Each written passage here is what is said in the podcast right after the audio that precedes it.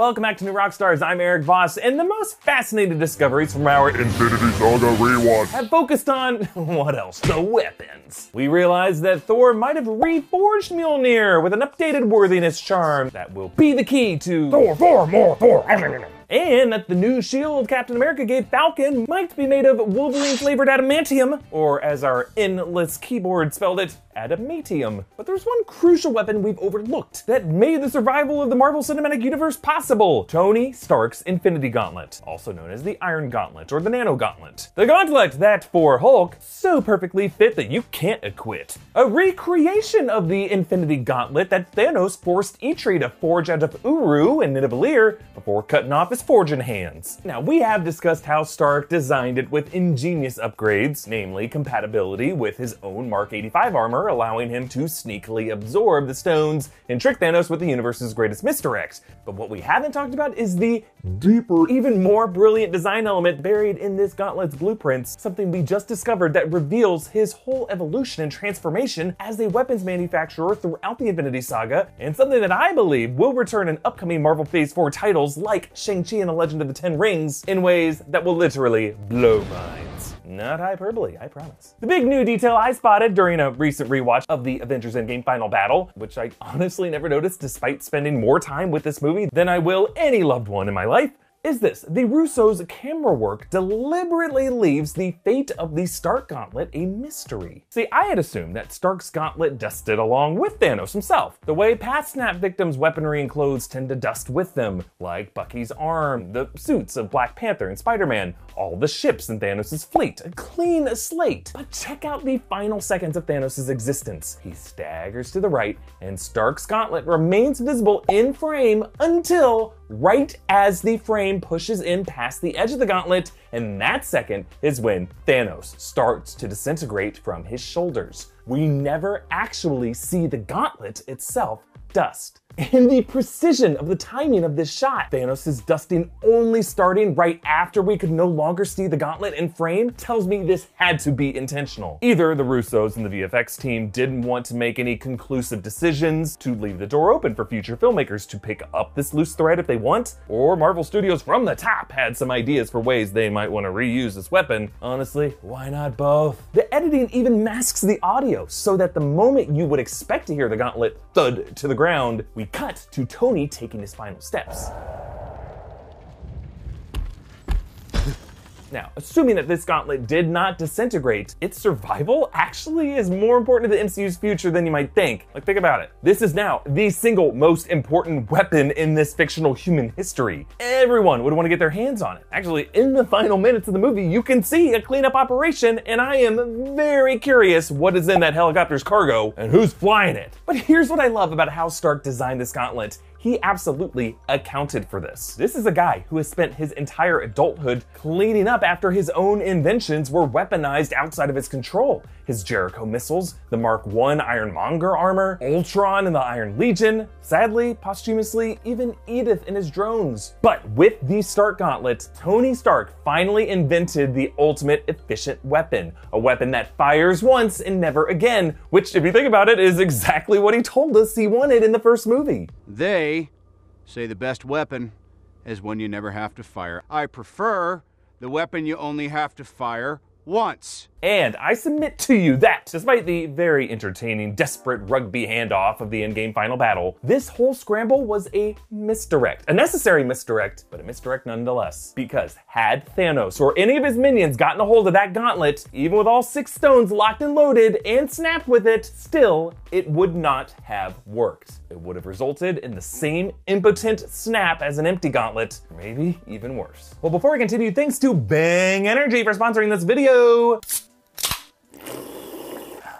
Every can of Bang is 16 ounces. It contains 300 milligrams of caffeine and it's sugar free, has zero calories, yet it tastes great.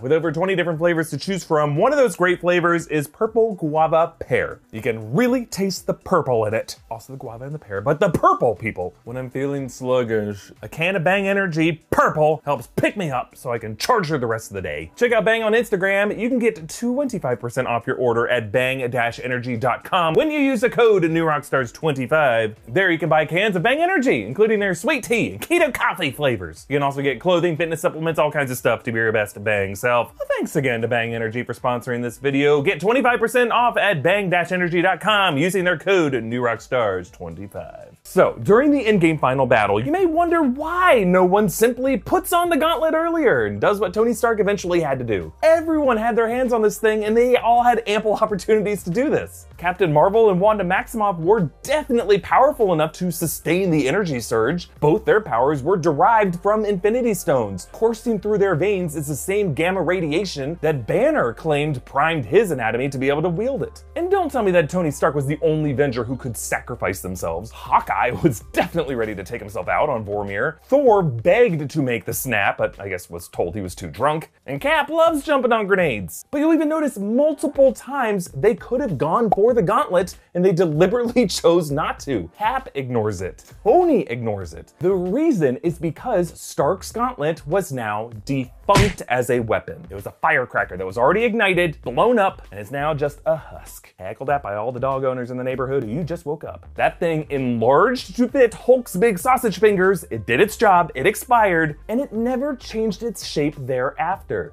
Thanos was able to fit his in there because he and Hulk have the same size hands. That might be why Tony wanted Hulk to do it, not Thor. See, by comparison, Thanos' Uru gauntlet from Infinity War could be used again and again after the big snap, despite the damage that was done to it. Thanos used it to undo the damage from Stormbreaker to his chest, he used it to portal away, and of course, in Endgame, he used the stones to destroy the stones, to atomize them. But Tony ingeniously used that design expectation back against Thanos in Tony's design of the new Stark Gauntlet. See, Tony knew that after Hulk snapped with the stones, this gauntlet can never be snapped again. That's why none of the Avengers try to put it on. It's little more than a suitcase for them to just transport the stones. But Tony also knew that Thanos would try to use the gauntlet again because that's how the Uru gauntlet works. See, rewinding the clock to before the time heist, Tony must have anticipated that their mission might cause them to cross paths with the Mad Titan sometime in the past, and that's exactly what happened. 2014, Thanos scanned Nebula to see his future gauntlet quest and decide to intervene. And so Tony knew that Thanos would be focused on the gauntlet, the weapon itself, but not the ammo, the stones. We even see this when Thanos confronts Captain Marvel. They lock horns. The gauntlet ain't glowing? Thanos has to freaking take the Power Stone out of that gauntlet and use that to hit Carol. And he should have known at that point that this gauntlet sucks. That's why Tony doesn't go for the gauntlet. He tackles Thanos. He lets Thanos take the defunct gauntlet so that Tony can discreetly use his compatible nanobots to absorb the stones onto a hidden second gauntlet that still works in his own suit before Thanos can realize what's going on and then a boom. So with that gauntlet arm of Tony's Mark 85 armor, plus the undusted Stark gauntlet dropped by Thanos, that leaves two single-use gauntlets to collect dust in this new world. A pair of forever locked relics for the next generation to marvel over. But that's it, because Tony made sure that no one would ever be able to do with these gauntlets what the Ten Rings tried to do with his Jericho missile tech. And that brings us back to Shang-Chi, which is confirmed to bring back the Ten Rings terrorist network from that first Iron Man film, now led by the true Mandarin. Now famously, the Mandarin from the comics seeks to wield the Ten Makluan Rings, mystical alien tech not unlike the Infinity Stones. So perhaps the Ten Rings will try to get their hands on these two discarded relics from the Battle of Earth, and they might assume that both are capable of wielding and weaponizing their 10 pieces of alien mystical tech. You might see where I'm going with this because the MCU has compared Infinity Stone tech in the past to the famous MacGuffin of Raiders of the Lost Ark